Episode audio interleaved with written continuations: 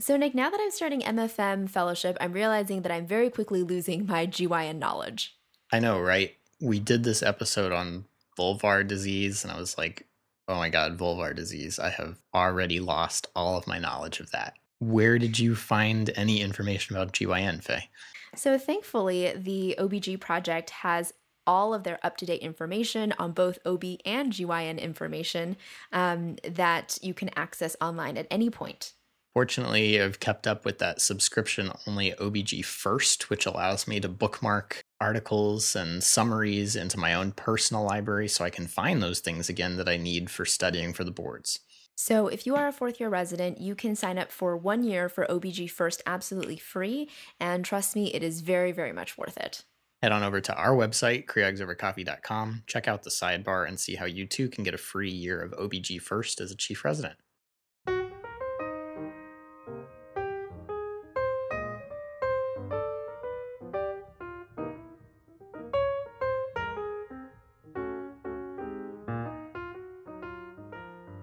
All right, guys, welcome back. This is Faye. This is Nick. And this is CREOGs over coffee.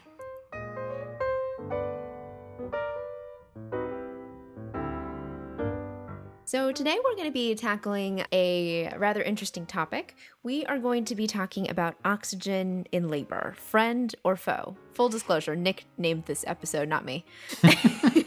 So Nick, what are our learning objectives for today? Yeah, so we're going to talk about the debate surrounding supplemental oxygen in medicine, generally speaking. And then we'll sort of tailor that down and we'll review the literature available regarding oxygen and fetal resuscitation and pepper in some stuff again about fetal physiology and cord gases that we've seen in our previous episodes. And in the end, though I think we've got an opinion, we'll leave it up to you guys to decide. Quick shout out to Chelsea Jorgensen, who's one of the charge nurses at the University of Washington for the episode idea and really pressing us to get this one done because I think it actually is a lot of fun. All right, Faye, so oxygen, friend or foe, or is it just a drug? So, I mean, oxygen is a drug. The FDA does regulate medical gases like oxygen as a drug. So in the eyes of our government, at least, yes, it's a drug. But that doesn't necessarily mean that it's good or bad. The FDA does approve oxygen for the indications of hypoxia and hypoxemia. And until preparing for this episode, I had no idea that these two things were different. Yeah, no, they sound the same. I just use them interchangeably and probably sounded very silly to all the medicine doctors out there.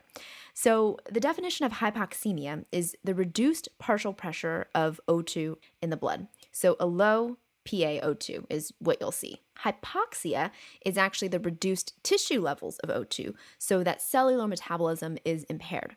So hypoxemia generally precedes hypoxia, which makes sense, right? If there's lowered partial pressure of oxygen in the blood, then there is likely going to be reduced tissue levels of oxygen too, and then that can also lead to cellular metabolism impairment.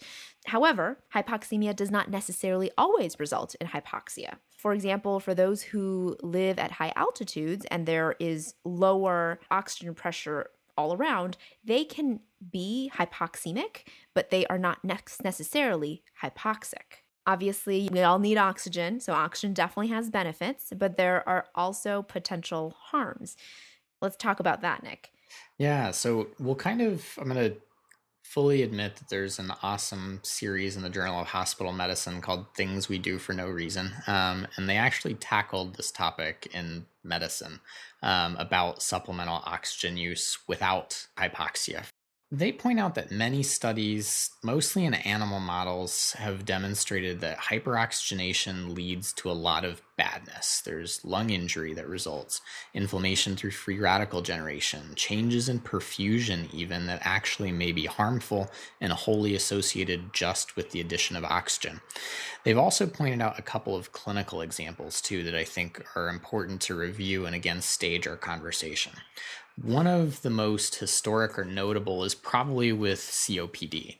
I think many of us probably remember from a medicine rotation once upon a time that oxygen in COPD is not actually goal titrated to like 98 to 100%, but it's actually 88 to 92%. And the reason that this is there are actually randomized trials that demonstrated that oxygen titrated to higher goals above 92% was associated with a double increased mortality risk. Cellular studies have demonstrated this is likely due to a number of things, but this can be linked most likely to worsened ventilation perfusion matching and poorer offloading of carbon dioxide as the pressure of oxygen rises in the blood. And this particular phenomenon, again, with sort of holding on to CO2, even if you're hypercarbic, with a rise in PaO2 is known as the Haldane effect. For those of you who really want to throw it back. This is becoming painful and making me remember my third-year internal medicine rotation. Yeah. So another good example, Faye, are myocardial infarctions. And this is surprising to me because, like, I think we all learn in medical school, like MONA, right? The morphine, oxygen, nitroglycerin, aspirin. There's a randomized trial as far back as 1976 that randomized patients to room air versus receiving oxygen at 6 liters per minute in those with suspected MI. And patients who received oxygen for more than 24 hours had more episodes of tachycardia with no improvement in their mortality, no improvement in their use of analgesics, and no improvement in the size of their cardiac infarct. Subsequent trials since 1976 have consistently demonstrated similar outcomes. And actually, some have demonstrated an increased rate in MI recurrence, actually, with oxygen use. And thus, within the last couple of years, the European Society of Cardiology has actually recommended not using oxygen unless you demonstrate that oxygen saturation is less than 90% in cardiac arrest patients, which I thought was super interesting. And I probably never would have learned otherwise, except for our deep dive on oxygen today. Hey, and I think there's a lot of other illnesses, too, that kind of are linked to poor outcomes with oxygen. Yeah, absolutely. And one of those is actually, you know, something that we might see from our patients' premature babies, and that's retinopathy of prematurity. So that's actually why our NICU colleagues are no longer saturating or basically just giving these premature babies 100% FiO2 all the time, because they started to notice that these babies started to develop retinopathy of prematurity. In terms of other illnesses, there have been trials in the settings of things from like ICU admissions, strokes, traumatic brain injuries, and even cardiac arrests that have also linked liberal O2 use, going even from as little as 2 liters nasal cannula upwards to increased mortality and other adverse events. There was also a meta-analysis that demonstrated a dose-dependent toxicity. So for every 1% increase of SpO2 above 94 to 96%, there was a 25% relative increase in in-hospital mortality. So in this case, definitely oxygen can be used to harm. All right, Nick. So I mean, we've talked about all the badness of oxygen. So now you're like, you know, prompting me to go around to like rip oxygen off of all of our patients. But like it has to be helpful sometimes, right? Well, yeah. I mean, you know, the sort of, we can state the obvious again, is that patients who need oxygen, meaning that they're hypoxic, will benefit from oxygen. These studies that we just mentioned, importantly, look at patients who are otherwise normoxemic. So they have normal oxygen saturation, they're not hypoxic or hypoxemic, and they get supplemental oxygen. And in those situations, their outcomes worsen. So that's the real big differentiator here. Patients who have conditions that merit oxygen, such as carbon monoxide poisoning, cluster headache, sickle cell crisis, pneumothorax, all of those patients will benefit from oxygen.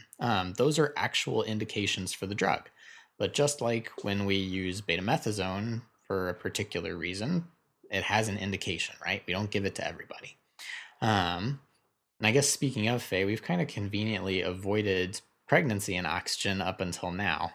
Yeah, so I think what we had seen, at least when we were training back as like interns, maybe even all the way through third year of residency, was that you see a tracing, the tracing may not look so great. You know, maybe there's variables, maybe the variability has kind of gone away to minimal variability, or there's lots of D cells. You walk in the room, the nurse is like moving the patient from side to side, they've started a bolus, and invariably every single patient had oxygen on, whether it was 2 liters, 4 liters, 10 liters, whatever it is, every single patient had oxygen on.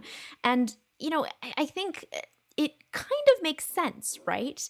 You're trying to improve a fetal status, and you think that maybe the baby is somehow becoming acidotic from a respiratory perspective. So maybe these decelerations reflect fetal hypoxia. And so if we're giving more oxygen to the mom, maybe we're forcing some of that oxygen through the placental circulation, and that's getting towards the baby. And maybe that'll fix the tracing. Let's kind of look a little bit into, why people have used oxygen and why people, now I feel like after our fourth year of residency, no one really is using oxygen.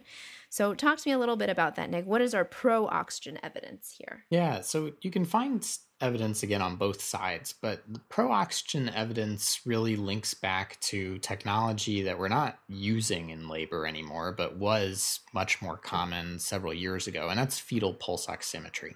So fetal pulse oximeter was exactly what it sounds like. It's a little device that got clipped up onto the ear of the fetus, and it measured oxygen saturation. It's actually shown to be pretty accurate in terms of measuring oxygenation of the fetus, and two small studies that looked at oxygenation in laboring women's fetuses demonstrated increased oxygenation in the fetus of 5% with simple face mask use and 7 to 15% when using non-rebreathers in non-hypoxic fetuses. In hypoxic fetuses, the observed benefit was actually much greater, up to 20% with a simple face mask and 26 to 37% with a non-rebreather. Sort of the caveat and criticism to this is that fetal pulse oximetry, though seeming like it would be a great intervention in terms of determining hypoxic or not hypoxic, didn't do anything to improve rates of cesarean delivery for fetal indications, and then just didn't catch on as technology because of that. So again, you might argue that it's hard to interpret these studies in the context of whether oxygen is going to improve, bottom line, the neonatal outcomes, or if it just makes those saturation numbers better and makes us feel better. Faye, on the other side, there's also some anti-oxygen evidence, I guess you'd say. So we're going to talk about a few studies that are anti-oxygen. So the first is a fetal scalp pH study. There was a small study that looked at the effect of administering 50 to 100% oxygen during the first stage of labor, and they saw that there was actually no effect on fetal scalp pH, and actually trended towards a worsening base deficit with supplemental oxygen use for the mother. Another study of primates showed that administering O2 with acidotic fetuses by scalp pH actually demonstrated worsening acidosis when they gave them oxygen. These studies, like the others, are small, they're non-randomized, obviously, and there's also criticism in terms of timing and application of oxygen in each of these trials, so take it with a grain of salt. There are other studies that look at non-inferiority. So in 2018, there was a randomized control trial in JAMA that used a non-inferiority approach to randomize 114 patients to either getting supplemental oxygen versus room air with a Category 2 electronic fetal monitor. They found that there was no difference between the groups in terms of improving umbilical artery lactate, which was their primary marker for this trial. So overall, there was also no difference in other cord gas components or rates of cesarean delivery for fetal indications. So that seems pretty good, right? Oxygen doesn't seem to help at all. It's not better or worse. There was some criticism for this trial, though, that the umbilical artery lactate, which does have some ability to predict hypoxia-associated morbidity in neonates, but it is not really sensitive or specific for poor outcomes, which, I think is a pretty valid criticism. Why are you looking at this umbilical artery lactate if it's not sensitive or specific to what we really care about, which is, bad outcomes for the baby? And also, the other criticism is that the trial simply was not powered for neonatal outcomes. And finally, there is a secondary analysis of the same randomized controlled trial, which looked at the umbilical venous oxygen concentration and paradoxically found lower oxygen pressure in fetuses that were exposed to long periods of oxygenation when compared to those that were only experienced for short periods or for those who were just on room air. So now that we've looked at the literature, however sparse it may be, on for or against oxygen, what are some of the physiologic reasons why we might give oxygen or not give oxygen during labor? Yeah, so you want to head back over, if you haven't listened to our fetal circulation episode, just get a quick review about how blood and oxygen travel in the fetus, because it's really central to this part of the discussion, I think. Basically, when babies receive oxygen, again, they're getting it from the placenta at the point of the umbilical vein, and that's where the highest concentration of oxygen is going to be. But that umbilical vein concentration of oxygen can never exceed the maternal venous pressure of oxygen, right? Like that's, even though that's going to be the sort of maximally extracted point for mom, that's really the highest that the fetus saturation is ever going to get. It makes sense then that fetal hemoglobin has to have that very high oxygen affinity because it has to extract oxygen away from venous maternal blood. A normal venous pressure of oxygen in adults, just as kind of putting some numbers to this, is around 35 to 45 millimeters of mercury. And by comparison, arterial oxygen pressure is around 100 millimeters of mercury. That 35 to 45 millimeters of mercury would equate on a dissociation curve of hemoglobin A to a saturation of somewhere around 65 to 75%. If a fetus is able to extract that oxygen maximally, which in most cases fetuses are able to do that, that 35 millimeters of mercury of oxygen pressure actually equates out to about an 80 to 90% saturation for the fetus. And that's about a normal saturation for fetuses to have. Most O2 saturation values, in fact, at the 5-minute APGAR are somewhere around the mid 80%. So the question then lies in the fact of, by causing maternal hyperoxia, by applying oxygen, is that going to ultimately result in fetal normoxemia if the baby previously had been experiencing hypoxia? So we used a lot of oxias there. But again, by giving mom tons and tons of extra oxygen, is that going to get the baby that's hypoxic to normoxia? By increasing the pressure of oxygen in mom with supplemental oxygen, theoretically, we're going to increase the oxygen gradient to diffuse downstream to the fetus because there's more oxygen tension in mom's blood. So there's higher oxygen content in the veins and thus going to be higher oxygen content that can diffuse across to the placenta. But as we discussed with kind of the literature coming out of medicine, sometimes oxygen kind of counterintuitively doesn't improve outcomes even when it's more available, or it can mask worsening in the process. So even if the fetus is hypoxic, is it just the ischemic tissue in this case, like in a cardiac arrest? Would this oxygen load be detrimental and lead to free radical damage? Or maybe in like COPD, does normoxemia in the compromised fetus actually mask worsening acidosis? Or maybe, as we saw in that last randomized trial that Faye discussed, does oxygen get to the fetus at all, even in conditions of hyperoxia, because there's some sort of placental transfer failure in the presence of hyperoxia? I think those are all really, really valid questions that we unfortunately don't have the answers to directly. I was going to say, Nick, those are a lot of questions that we don't know the answers to. Yeah, so I don't know what to tell you, Faye. Yeah, I mean, that's a lot of evidence and a lot of questions that we have generated from the evidence that we have. So what should the bottom line takeaway be? I mean, Faye, I think you really said it earlier. You know, you mentioned the fact that oxygen is super, super popular as a resuscitative effort, right? It's quick and easy to apply. So I think, as you said, you know, when we go into a room and we see all these other things happening, maybe oxygen should be the last thing that we do. What do you think? I agree too. I mean, you know, we have all of these options that you talked about, right? We can like give amnio infusions, we can reposition mom, we can stop the pit, obviously, get fluids, all of these things. So certainly when we have other things that we know can help the baby and can help the tracing, why should we be putting oxygen on first when we kind of have all this conflicting evidence? And I think, you know, the one time where I feel like it would actually be reasonable to place oxygen on is if mom is actually hypoxic.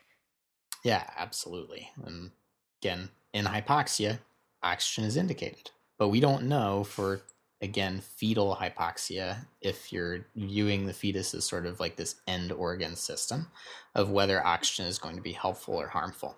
And we have other measures that we know can be helpful. So at least oxygen, I think, should be a last resort type of measure for fetal resuscitation. I think that kind of concludes this episode, Faye, and I think our opinions sort of like snuck out there, but maybe we can summarize this really quickly. Sure. So we first started off by talking about hypoxemia and hypoxia. So again, remember, hypoxemia is low partial pressure of oxygen in the blood, whereas hypoxia is actually the failure of cellular metabolism due to a lack of oxygen in tissues. So while hypoxemia can lead to hypoxia, it doesn't always. We also talked about the fact that oxygen is a drug, and so therefore there are indications and consequences, just like any other drug. It is definitely warranted in certain situations, like true hypoxia, or particular clinical situations where O2 is helpful, like cluster headaches. But it also does have consequences that we may not expect, including things like worsening outcomes in cases of myocardial infarction, COPD, stroke, traumatic brain injury, and even prematurity.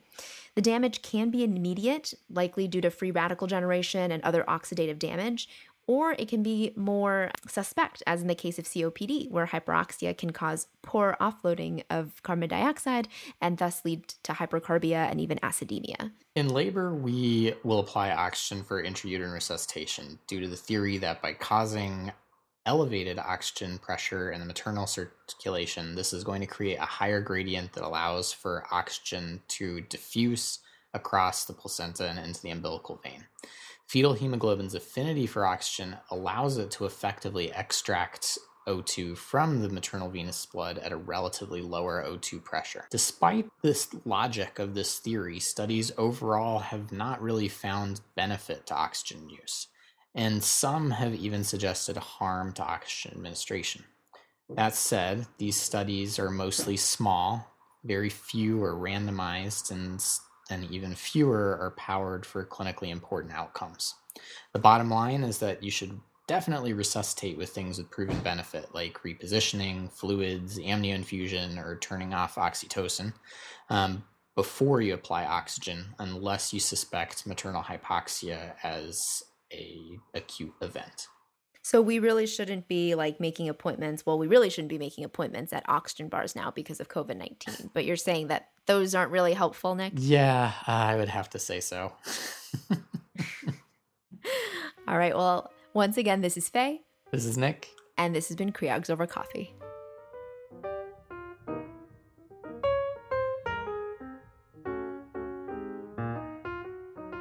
So guys, if you enjoyed the podcast today, head on over to iTunes, Spotify, Google Play, whatever your podcatcher is, give us a 5-star rating and review. Go ahead and find us on social media, on Twitter at CREOGsOverCoff1, on Facebook and Instagram at CREOGsOverCoffee, or if you want to support the show, go ahead and go to our Patreon, www.patreon.com/CREOGsOverCoffee. Give us a donation, we'll give you a shout out on the show or some swag. We have references and notes for all of our episodes hosted on our website, www.creogsovercoffee.com. And if you have a question for us or a correction for the show or just want to say hi, send us an email, creogsovercoffee@gmail.com.